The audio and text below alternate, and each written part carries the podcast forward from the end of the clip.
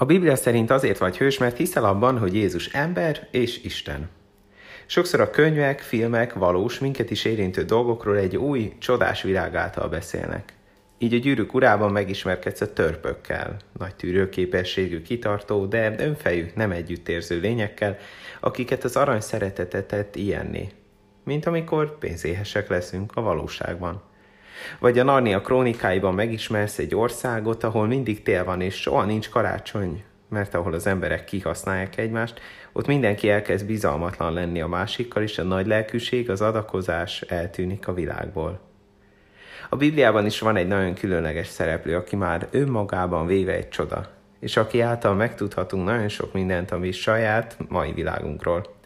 Jézus miközben minden este elálmosodik, és egy meleg nyári napon pedig ugyanúgy megszomjazik, mint mi, tehát egy normális ember, mindeközben Isten. Jézus 2000 évvel ezelőtt Betlehemben született, vagy mégsem. Vagy soha nem kellett megszületnie, mert mielőtt az első ember el, eljött, mielőtt az első bolygó megszületett volna, ő már volt. Ő már akkor is a mennyben volt, ami miközben itt van most, mégsem a Föld. És bár nem jártam ott, de valószínűleg a Marson is ott van, de mégsem része a naprendszerünknek. A születését ezért úgy mondjuk testélétel. Isten jár a Földön. Velünk van az Isten, aki ember. De nem egy kitalált történet Kentaúria, aki fele ilyen, fele olyan, hanem teljesen olyan, mint mi, és teljesen más, mint mi.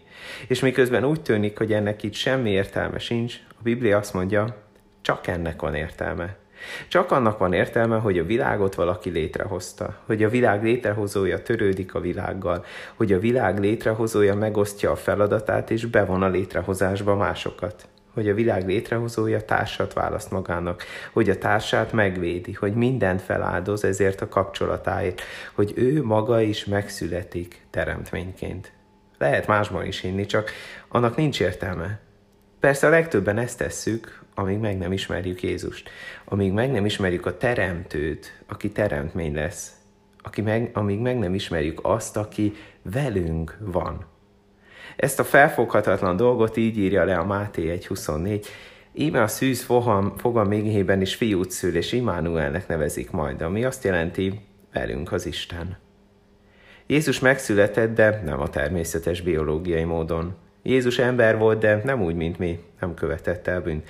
Mert Isten itt van, de Isten egy jobbat kínál, mint amit megszoktunk. Isten szeret, de sokkal inkább, mint elhinnéd egészen közel jött hozzánk. Még azt is megtette, ami eszünkbe se jutott volna. Meghalt értünk. Egy kis feladat a végére. Neked mire van ma szükséged ahhoz, hogy a hétköznapi életedben megjelenjen Isten ereje és szeretete? Írd fel és kérd Istent, hogy jelenjen meg a te életedben is ma.